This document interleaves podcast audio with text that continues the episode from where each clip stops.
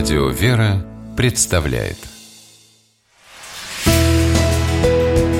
Литературный навигатор Здравствуйте, у микрофона Анна Шапилева.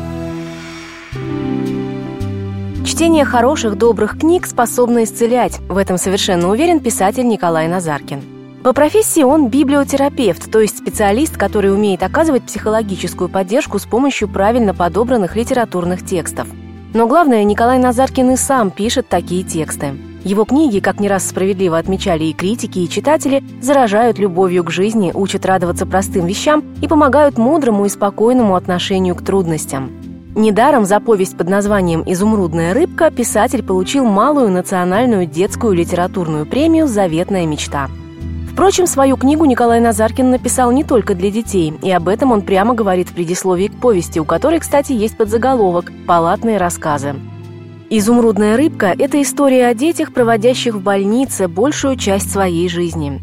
Для них обследование, процедуры, уколы и капельницы – привычная обыденность, а нянечки, медсестры и соседи по палате почти что семья. Казалось бы, таких ребят можно только пожалеть, но главный герой книги, Коля Кашкин, от лица которого ведется повествование, рассказывает читателям увлекательные, захватывающие и смешные истории. В них столько задора, юмора, стремления жить и радоваться каждому новому дню, что на второй план отступают процедурные с холодным кафелем и коридоры, наполненные запахом лекарств.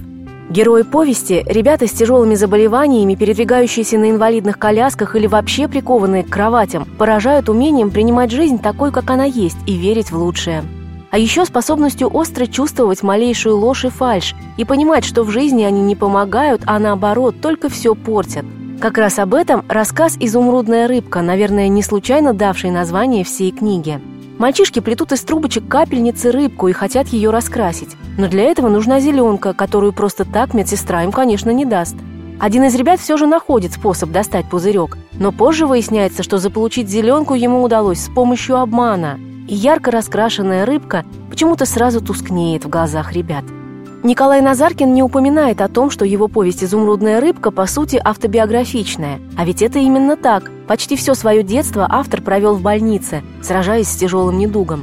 Поэтому он знает, о чем говорит, когда убеждает читателей, что любовь к жизни не зависит от обстоятельств, и каждый новый день дается человеку не напрасно. С вами была программа «Литературный навигатор» и ее ведущая Анна Шапилева. Держитесь правильного литературного курса.